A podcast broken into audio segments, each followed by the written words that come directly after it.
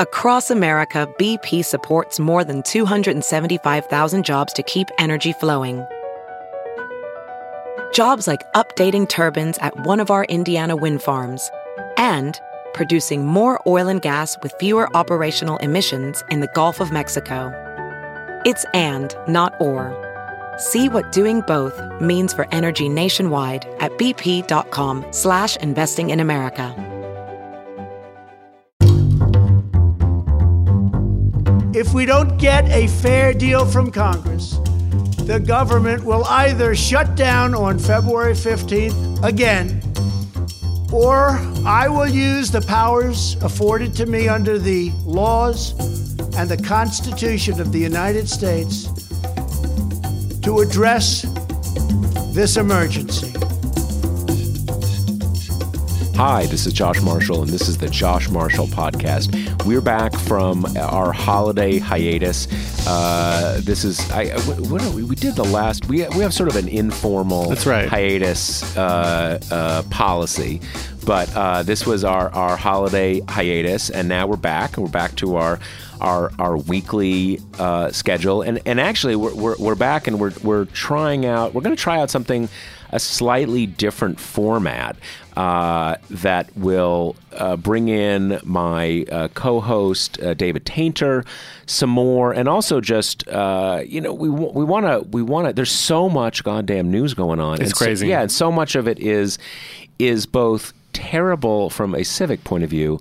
But really quite wonderful from a, from a TPM point of view. So so we want to. It's a good- yeah, it's a good we wanna talk about it. So all right, before before we get any any any further, I want to remind you that now that we are back from the hiatus, uh, Grady's Cold Brew Ice Coffee is back being the sponsor of the Josh Marshall podcast. And I, I have something a little off message to discuss after this, but Hmm. Right. but it's not great. But but Grady's has nothing to do with it, so I don't want to kind of get them crosswise with any with any uh, major coffee corporations. Yeah, that's understandable. So okay, All right.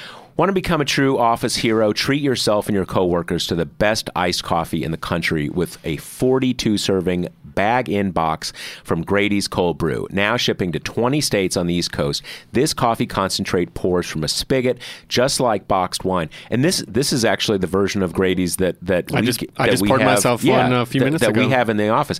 And I was going to say it is from a, a a spigot like just like boxed wine, but kind of like boxed wine is like let's get drunk quickly. it's not like the best wine, but this is actually like the best Yes. iced coffee. So I want to I want to Make that clear. yeah, I want to make that clear. Uh, so help yourself to a cup at cup after cup of Grady's signature New Orleans style flavor, freshly brewed with hick with chicory. Hickory with chicory for just a hint of all natural sweetness. Ready to give it a swirl? Get 20% off your first order at Grady'sColdBrew.com with promo code TPM. That's promo code TPM. So look, let's let's uh, talk. You know, let let's do talk about the elephant in the room, or like the crypto elephant in the room. We, we know, and this is nothing to do with Grady's, but like Grady's is really good. So like if you Better than say- some other coffees out there. yeah, I have to say we've got you know we're not we're, we weren't really um, we didn't have this on the agenda to talk about, but we've got this Howard Schultz dude out there who says he's going to run as a, as an independent, and it, it, it's it's noteworthy that he's that he says he's running as a centrist independent. But I've been watching for the last last forty eight hours, like every single thing is attacking Democrats, Right. Attacking Medicare for all, attacking higher marginal tax, Tax rates, rates, uh, wants to cut Social Security, uh, says he he doesn't want to run as a Democrat because he doesn't want a seventy percent uh, uh, marginal tax rate at Right. the top. And it's also this whole thing about how America's so divided, we don't need left or right, right? It's sort of like inflected with that kind yeah, of yeah. sheen. It's inflected with a lot of bullshit, and so I, you know, I'm not, I'm not, I'm not like calling for anything like this, but like honestly, I cannot imagine. I mean, just I have Grady's cold brew. So like I don't really need Starbucks, and I haven't been visiting Starbucks. And there's uh, one there's one just a block or two from the office, right? Yeah, there's one. Uh, yeah, like two blocks from the And I, office. you've, I know you you have been a Starbucks guy in the past. We all have pasts that we're not proud of. Um, that's true, and the and the people who who work at that at that location are delightful people, and um, I I I do want to say, you know, we have to realize that that every time we think about how we choose to spend our dollars and stuff like that. There are a lot of different things in play and people affected and stuff like this. But I do have to say, uh, uh, Howard Schultz is like the de facto founder Yeah. of Starbucks. He was CEO for decades until fairly recently. Yeah, right. and now he Um, still has the emeritus title, right? Chairman emeritus. yeah, whoever, like whatever that professor. Yeah, exactly. So, and I think he, I mean, he must be a, a, a major shareholder.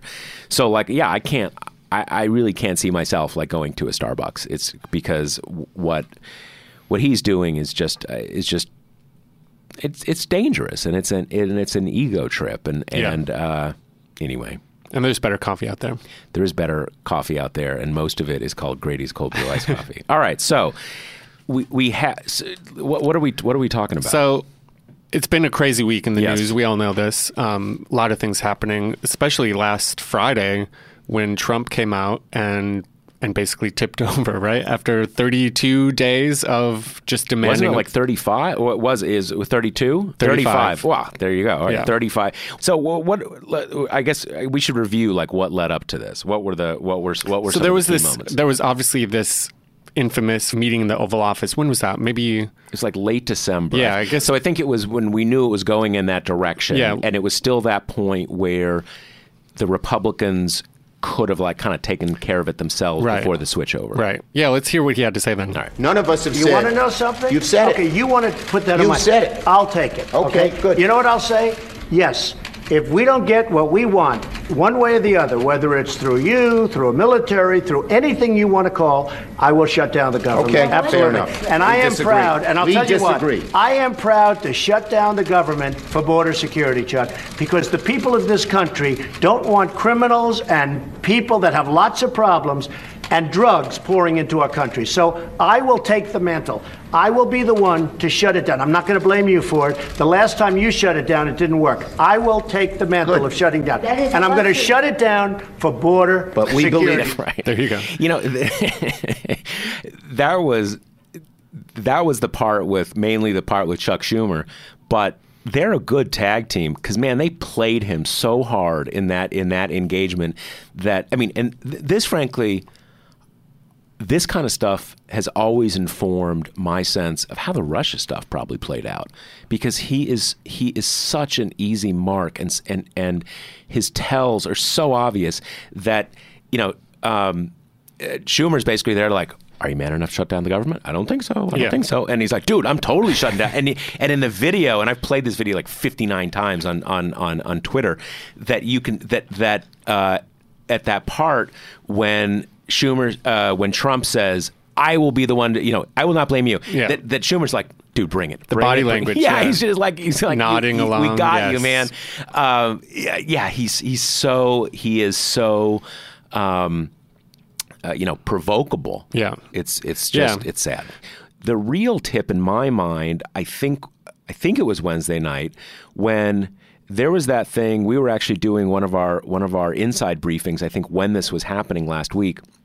There was that thing where Trump sent that letter to Pelosi saying, "Hey, you know, uh, you're whatever you said, I'm coming Right, about the State of the Union. come Yes. ready or not Yeah. i'm coming Right, i'm going right. to show up and he clearly thought that there was going to be this this like drawn out like is she really going to dis you know formally disinvite him Right. is she going to be like like in this terrible uh, situation like a half hour later she sent back a, a, a letter saying dude you're done Yeah. you're formally disinvited. Forget it. You're done. Whatever. And then late that evening, he goes on Twitter and is like, "Yep, good point. Thanks for putting me in my place." you know, Right. you're right. It, I, I shouldn't give the State of the Union. Thank you, Madam Right. Speaker Pelosi. Or as he calls her, Nancy. Yeah, Nancy.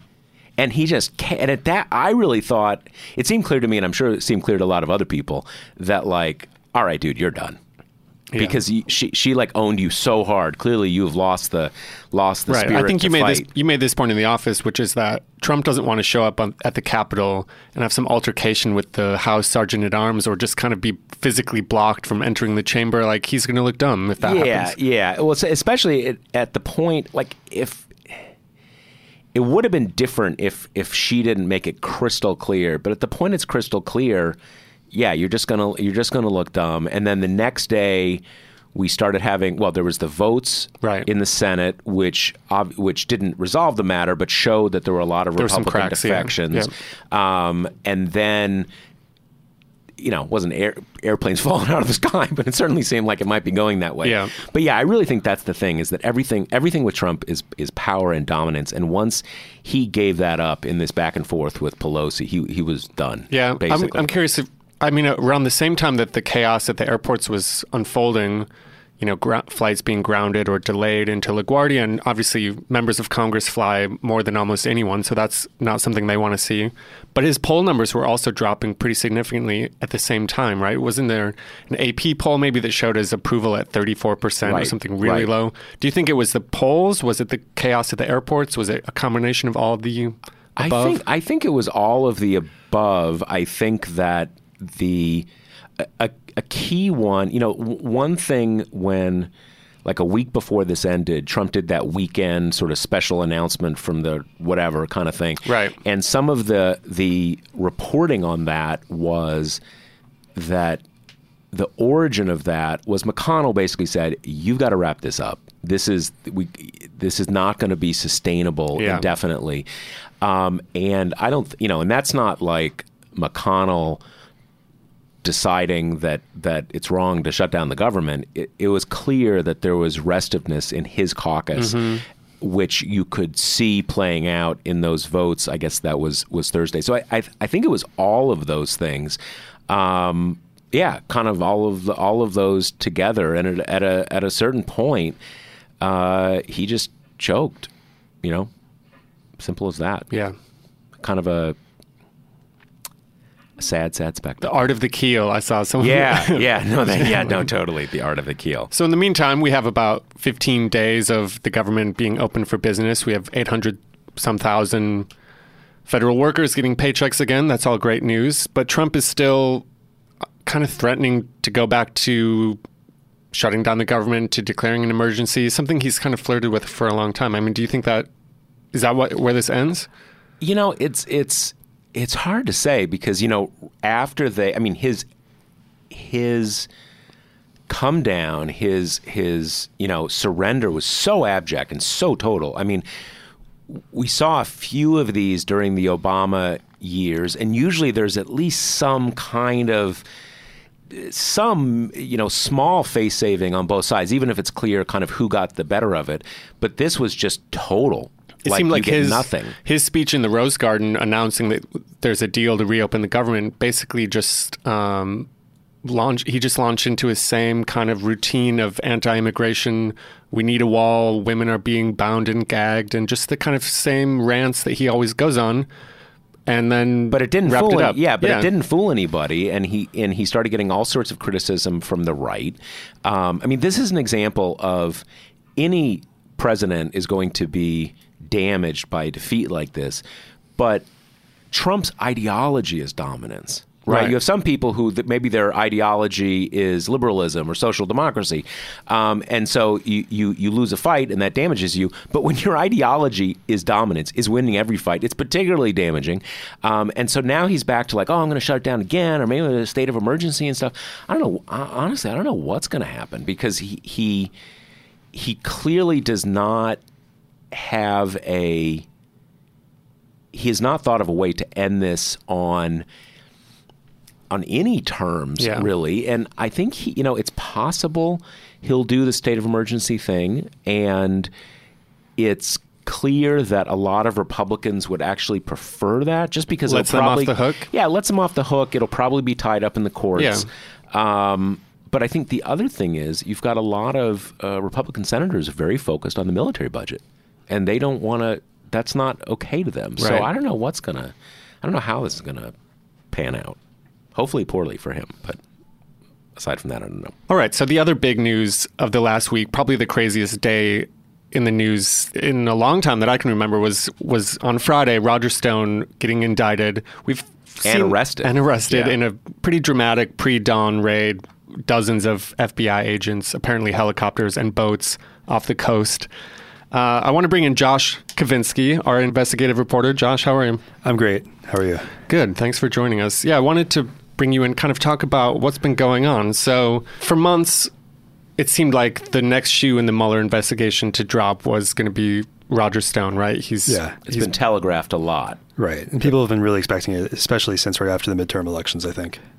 Yes. So, do you have any sense of the timing here, Josh? Like why this is happening now? Is it just kind of that it's a the next natural, I don't know, progression in this investigation? Well, it's clear they really wanted to run down as many leads as possible. So one thing that foreshadowed the um, raid on Friday morning and also led to CNN having a cameraman there was the fact that on Thursday uh, afternoon, the stepson of a famous conservative conspiracy theorist, Jerome Corsi, uh, testified in the Mueller investigation before the grand jury. And we testified to specifically was whether or not he uh, illegally wiped uh, Jerome Corsi's hard drive, which contained emails in uh, from summer 2016. Right. So that suggested that they were kind of trying to track down these final leads on Right. not, on the extent of obstruction, the extent of the alleged wit- witness tampering, and all of that. I'm curious what you think about this, Josh. There was I don't know if you saw Julian Sanchez's uh, op-ed or you know reported op-ed or whatever in in in the Times. I did, yeah. Where he said that that when he, his reading of the tea leaves was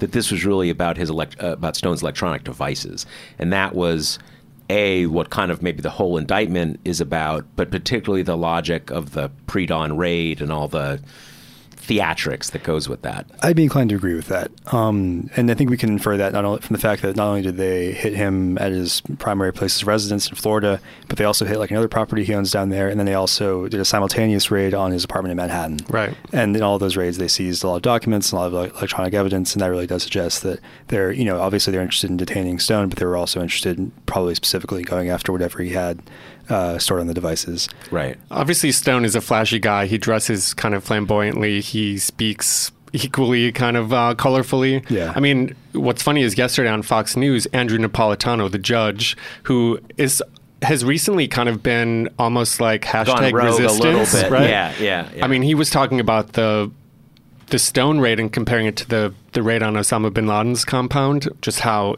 you know the way he was comparing it. There were twelve Navy SEALs, right, and there were twenty seven or thirty two FBI agents. Kind of like.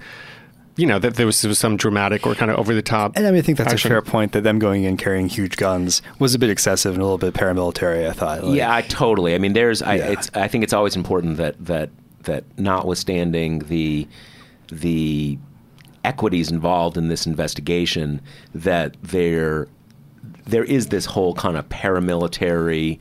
Um, I'm not sure if it's intimidation. I mean, it's very right. intimidating, but there is this intentional use of sort of paramilitary theater that that not just the FBI but uh, you know kind of all down the line Yeah, that- police, that, yeah. that, Yeah. that police use and it is it, it it- it's clearly not necessary and and a certain number of times you're going to have some misunderstanding and someone's going to get shot Right, um, right. but it does seem i mean so yeah so kind of like having the big like heavy weapons that's just I, I don't I don't feel bad for Stone because I don't think he's being singled out. That's just how the police in this country operate now, and it's something that we need to deal with in, in, in general. But I would say this that coming in to arrest him without any warning early in the morning, it does seem like that may have been justified Yeah. by not having, you know, uh, destroying evidence and all that kind of stuff. Right, and the fact that the whole invest- the whole indictment is really predicated on, b- b- apart from lying to Congress, obstruction and witness tampering. Right. Yeah. So Josh, So, Josh yeah. K, take us through the charges a little bit, if you could. What alleged criminal activity did he engage in? So, I mean, there are three main charges. I mean, or th- crimes he's accused of committing. It's uh, lying to Congress during his testimony before the House Intelligence Committee, and then there's also a witness tampering charge, which has to deal with this New York comedian named Randy Credico. Stone has long publicly claimed that Randy Credico was the real kind of back channel conduit to WikiLeaks. Credico has denied that, but what we learned from the indictment and what previous reporting and public statements by both of them had kind of suggested was that in the background, Stone was uh, had spent the past year basically threatening Credico uh, to try and get him to alter his testimony in favor of Stone to help maybe maybe exonerate him.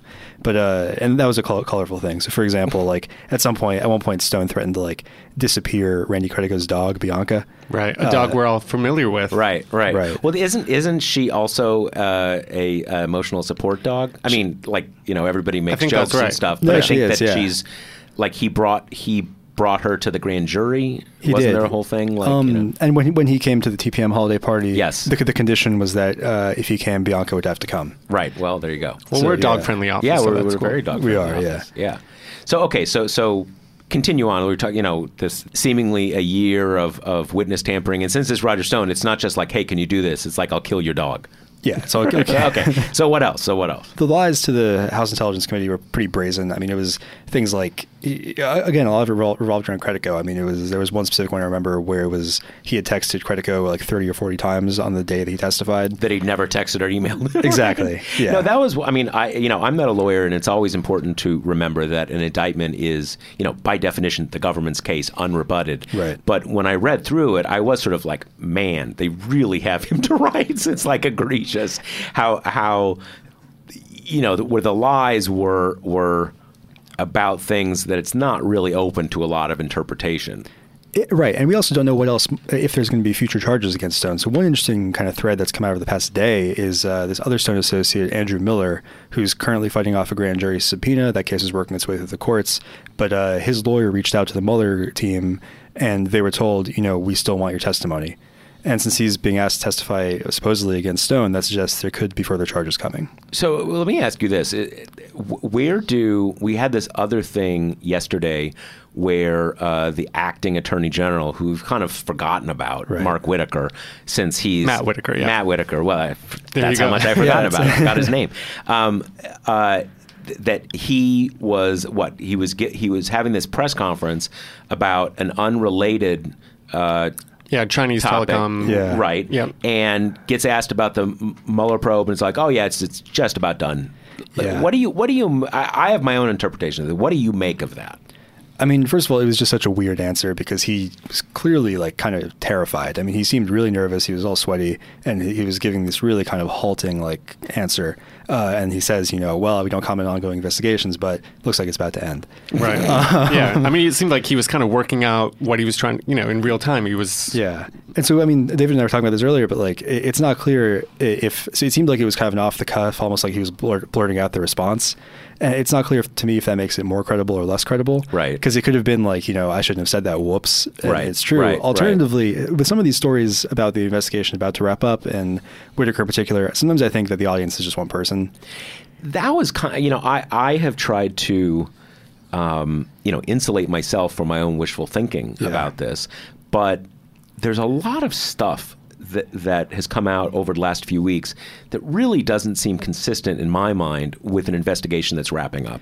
Not least of which is if it's true that they that they were really looking to get Stone's electronic devices, Right. that means a ma- a significant part of your investigation isn't even isn't even Yeah. over. Oh, I'll just also add that there's still this grand jury case with an anonymous foreign financial company. Right. It just got to the Supreme Court, and it's it's hard to imagine they would they would close shop before that ends. I mean, Some of the reactions I saw to Whitaker's comment were kind of like downplaying how significant that really is. You know, it could be, yeah, it's about to wrap up, and then we we have another witness, and all of a sudden there's all these new directions it can go in. So it's kind of like it was a non-committal answer, and it's maybe insignificant anyways because could be about to wrap up, and then you get Roger Stone's hard drive, and there you go. There's a whole bunch of new angles. Right, Right. right, right, It seemed to me, given what we know of Whitaker, his sort of, you know, intrinsic caliber, let's put it that way, Yep. plus his relationship to Donald Trump, that like we know this is the company line. It's almost done. Yeah. Um, I and mean, they've been saying that since 2017, exactly, right? Right. Exactly. So it it kind of seemed to me that he's maybe just going to default to that because that's what the boss wants to hear, kind of regardless of what is really going on. Do you think it's a little bit of too like him wanting to appear like he's in the know? He's saying I'm I'm fully briefed and I think it's about to wrap up and therefore I sort of look like I know what's going on. the fully briefed thing was interesting because you know the direction of the Democrats. and I don't know if we're getting ahead of ourselves here, but the direction of the Democrats' investigation into Whitaker is whether or not he's basically been acting as a spy for the Trump administration within the Justice Department. And the fact that he kind of mentioned that specifically, I've been fully briefed on this, actually answers a fairly big Yeah, question. exactly. It answers a pretty big question about you know how much Whitaker knows. He's now claiming to have deep, you know, fairly deep understanding of the investigation. Well, so, Josh, uh, rem- remind me on this. I my understanding of the state of play is the official people recommended that he recuse himself. Right. He basically brought in his own friends who said, "Don't recuse yourself," and he didn't recuse himself. So there's nothing wrong per se in his being fully briefed. Is that am I No, right? there's It's not like he's he's violating a recusal. He didn't recuse himself. Well, exactly. Yeah. I mean, there's a question whether or not he's he was constitutionally appointed, whether or not. Yeah. And remind us, there was four people he consulted with, right? To, uh, On the question of whether he should recuse. Who were those people? Well, so we don't know. And let me kind of rewind a little bit. There's uh, last week, Jerry Nadler, uh, who's head of the House Judiciary Committee, submitted a request to Whitaker himself, uh, li- laying out around like between like five or ten questions on what the committee wants to investigate with respect to Whitaker. And the idea was that he was giving Whitaker an opportunity to uh, see if you know somebody would Trump would want to claim basically assert executive privilege over any of his responses before he comes to the committee. But it gave us a nice roadmap into into the direction of Democrats' interest. And one of the main sources of interest, or points of interest, is exactly that: the uh, identities of these four people who he relied on to come to this decision that. Uh, he did not need to recuse himself from overseeing the Mueller probe, but the rest of the direction of the rest of the questions is quite interesting. It's whether or not he, not so much whether or not he's been briefed, but whether or not what he knows is being transferred to Trump's legal team in a bunch of different The cases. outside legal team. The outside legal team in a bunch of different cases. Some of them are specifically are like, you know, re- directly relevant to the Mueller probe. Others are kind of more, inter- I think, interesting in other ways. For example, this BuzzFeed story that was uh, disputed a couple weeks ago. Uh, one of the questions was whether or not uh, Whitaker reached out to Trump's legal team in advance of them uh, contacting the uh, special counsel's office. Right. And just to remind Yeah. our listeners, the BuzzFeed story, blockbuster scoop late on a Thursday night, right? Um, reported that Trump personally basically directed or ordered Michael Cohen to lie to Congress about the Trump Tower Moscow project. Yeah. you know, I think I think where most people have come down on that is that there probably were at least technical errors. It, and when I say technical errors, you know, maybe Trump ordered him to do it, but the special counsel's office didn't review the documents that show that the Southern District of New York did, or maybe um, he, in essence, ordered it, but it was, you know, so. I, I don't think the special counsel's office, this uh, this special counsel's office, would come out and make that statement if nothing was wrong it, it I just I don't buy that. I don't right. buy but but I think if the political people came in and said you need to do something about this and there was something technically wrong, they would feel that it was proper to to provide this kind of statement they did. Um, anyway, but so that so all these and th- this is the thing with with, with Whitaker is that he's he's there's so many different layers about him. He doesn't seem like the sharpest guy in the world. He's clearly dealing with much more experienced, much savvier people around him. Bob Mueller, Rod Rosenstein, the, these kind of people, people in, in, in, in Congress. He's not terribly on it. So like when you when we when we think about like, well, is the case invest you know, is is the investigation ending? There's so many levels that it's like it's undeterminable. Yeah. Basically, we can't. We, we just you just can't. There's too many layers of nonsense to come up with any sort of like even relative certainty.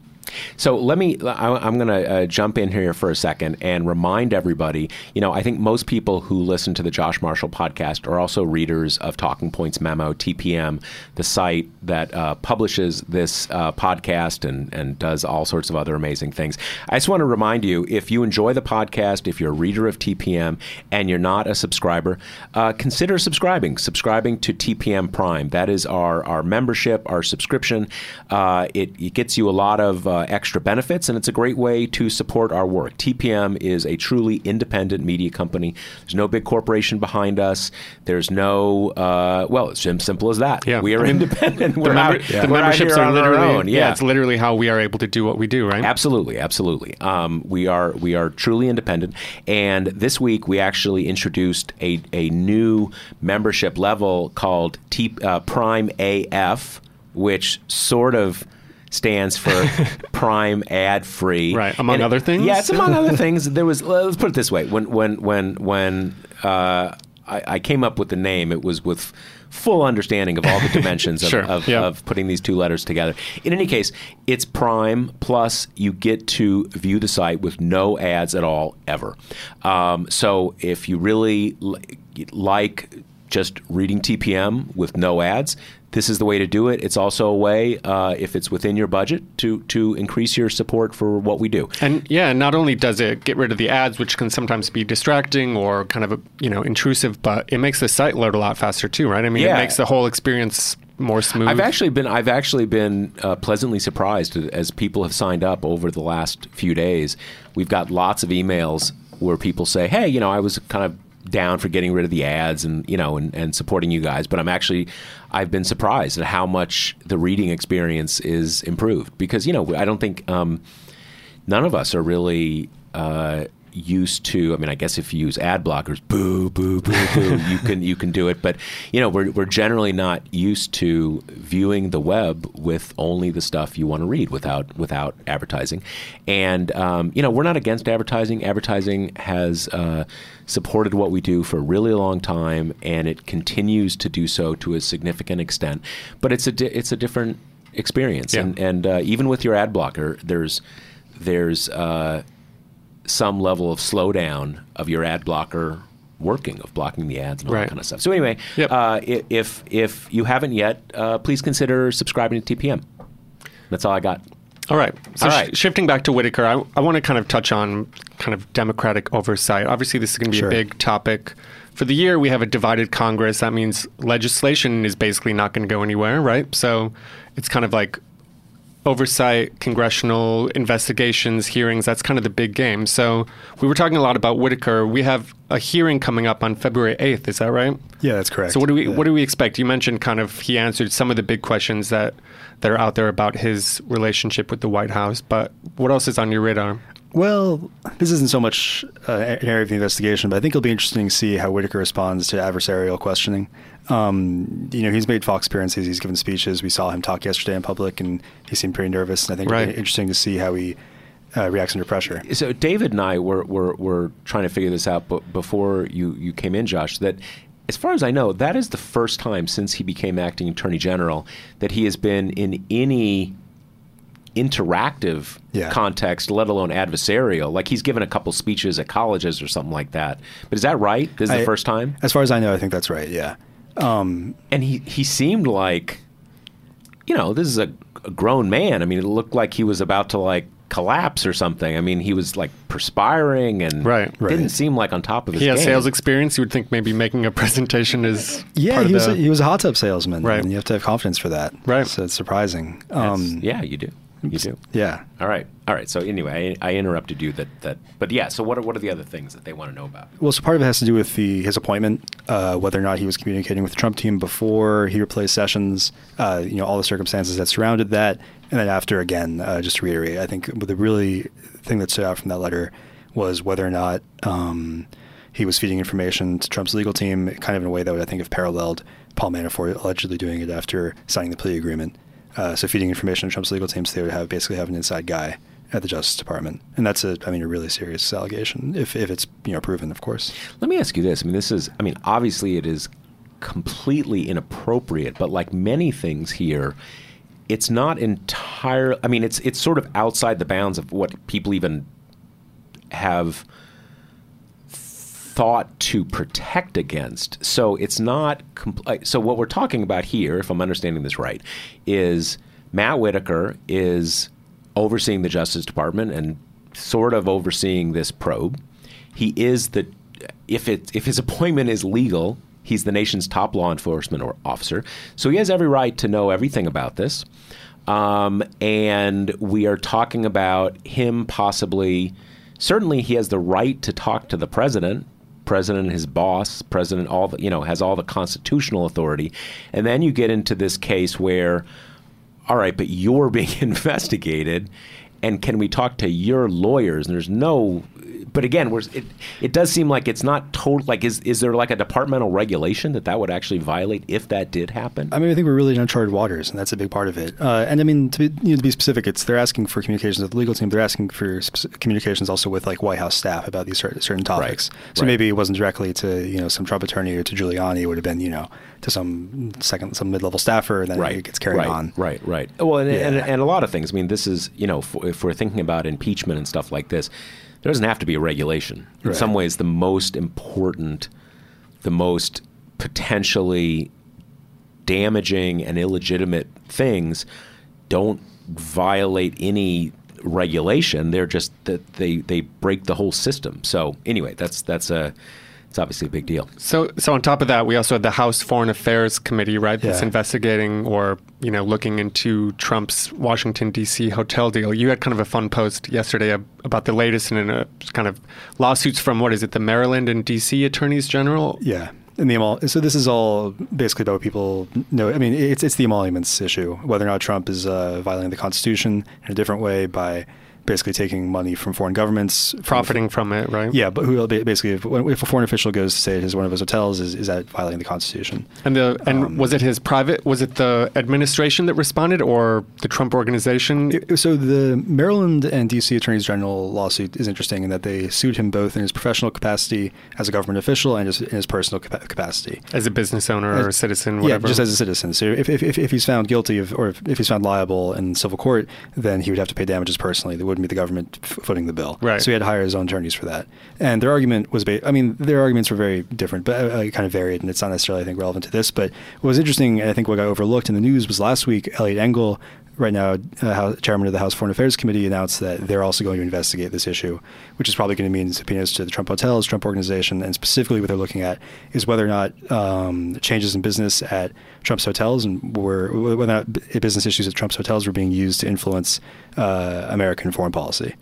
And that's a re- yeah. Was, wasn't there some? I, I know that one of the pieces that I guess one of their arguments was th- this isn't currying favor. It's just it, the hotels are so damn good, Right, Like right. everybody's going BLT there. Prime is Right, so right. delicious, and yeah. Well, because like legally, I mean, there's an issue. Like, I mean, they were arguing that you had to kind of prove that, uh, you know, uh, let's say some Saudi official rented out, you know, uh, like an entire floor in one of Trump's hotels specifically because he wanted some policy concession, and they were just saying, well, why would- why, why, why wouldn't he just go there because it's the best hotel in D.C. Right, It's like right. so Does- luxurious. do you guys Like- know off the top of your head how much rooms go for at this hotel? They're pretty expensive, right? I mean, hundreds of six, seven hundred dollars. Oh, I would I would assume it's that much. I mean, just just uh, you know, DC DC hotel rooms are even even the basic ones Yeah. in DC are all you know at least a couple hundred dollars a night. right. um, uh, you know, there's everything's relative, but like you don't have to be, you don't have to be in in a fancy place to spend Significant money. Yeah, Yeah. yeah, at least at least a hundred dollars, you know, maybe two hundred dollars a night. Um, so I would, I would assume it's pretty, pretty steep. Yeah. I think another interesting argument that they're kind of throwing up is uh, this argument that because the founding fathers had plantations that were like selling flour to the Brit- to, to England or uh, Jamaica, other uh, yeah, right. and, and other other foreign states, that somehow means that Trump's uh, DC hotel, you know, is okay under the as per, under the emoluments clause. Again, we haven't seen, I think, a court necessarily address that argument directly yet. It'll be interesting to see how the judges Yeah. res- respond. Yeah. It does seem like I mean, there's like a little bit of an argument there, but it's pretty thin. Right, and I think there's a legitimate question where you draw the line. I mean, because for example, I mean, they keep bringing up this example of Obama, uh, you know, having foreign book sales, and the specific Right. case they use is like if he, if like a foreign university that was owned by a foreign government bought like hundred Obama memoirs while he was in office, you know, does that count as an emolument? I mean, again, it's a question of where do you draw the line. It's obviously way harder to use that as a potential bribe than it would be to rent out, you know, an entire building. right. Right. Down the street from the White House. Yeah. Yeah. Well, you know, one of the one of the funny things, and this is a case where where Trump's cheapness is sort of works against him. That for mo, I mean, the whole origin of this is you just have to div- divest your. You know, you can't be running a private Right. business at the same time as being president. But to the extent you are, I would think that. You know, if I'm if I'm Donald Trump, I'm thinking like, man, I'm president. I'm really not going to sweat a few, you know, twenty grand here and twenty grand there. Right. But you know, Donald Trump is going to sweat it. That that's going to mean a lot to him, Yeah. right? That if that if that if because even that thing with like what a bunch of Saudi princes rented out a big a big chunk of one of the hotels. Wasn't it in New York too? No, wasn't there? Was it was mainly the DC one, Okay. yeah. But they're they're different Saudis renting different right, uh, right, right. properties. But even yeah. but even there, you're thinking. I mean, on a profit basis, maybe did they make a hundred? gr- I mean, again, you're president. Yeah. Yeah. You're 72 years old. Like, But it's like I think it's profit, but like I mean, we're getting into Trump psychology right now. But it's it's also like ego. I mean, it's Yeah, just saying like you know you have like the best hotel in DC. totally, totally. That he is going to be mean, whether That's- it's that's the argument, whether it's right? the ego Yeah. stroking or the cash. That's going to be a big deal. Right. to him. All right. Well, as we're wrapping up here, Josh K, what else is kind of on your radar? What should our listeners kind of be looking out for in the next, you know, week or month or so?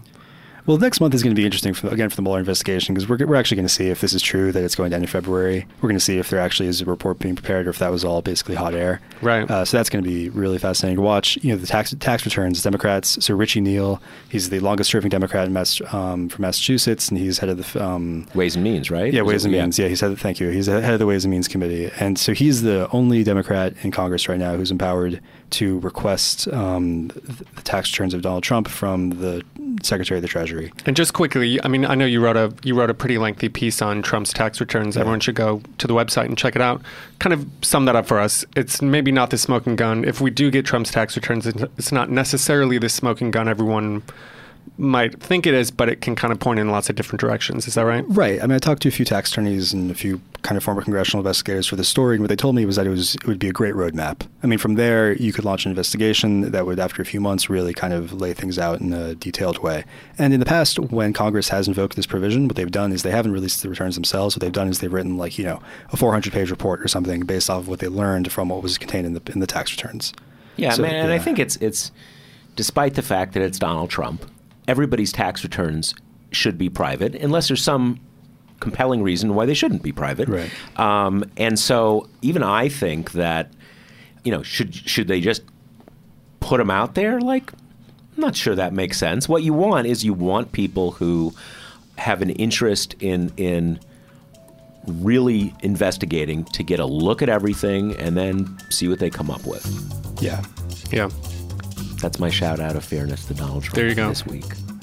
All right, since we're finishing up, I got to remind everybody that the Josh Marshall podcast is brought to you by, sponsored by, everything by uh, Grady's Cold Brew Iced Coffee. Ready to give it a swirl? Get 20% off your first order at Grady'sColdBrew.com with promo code TPM. That's promo code TPM.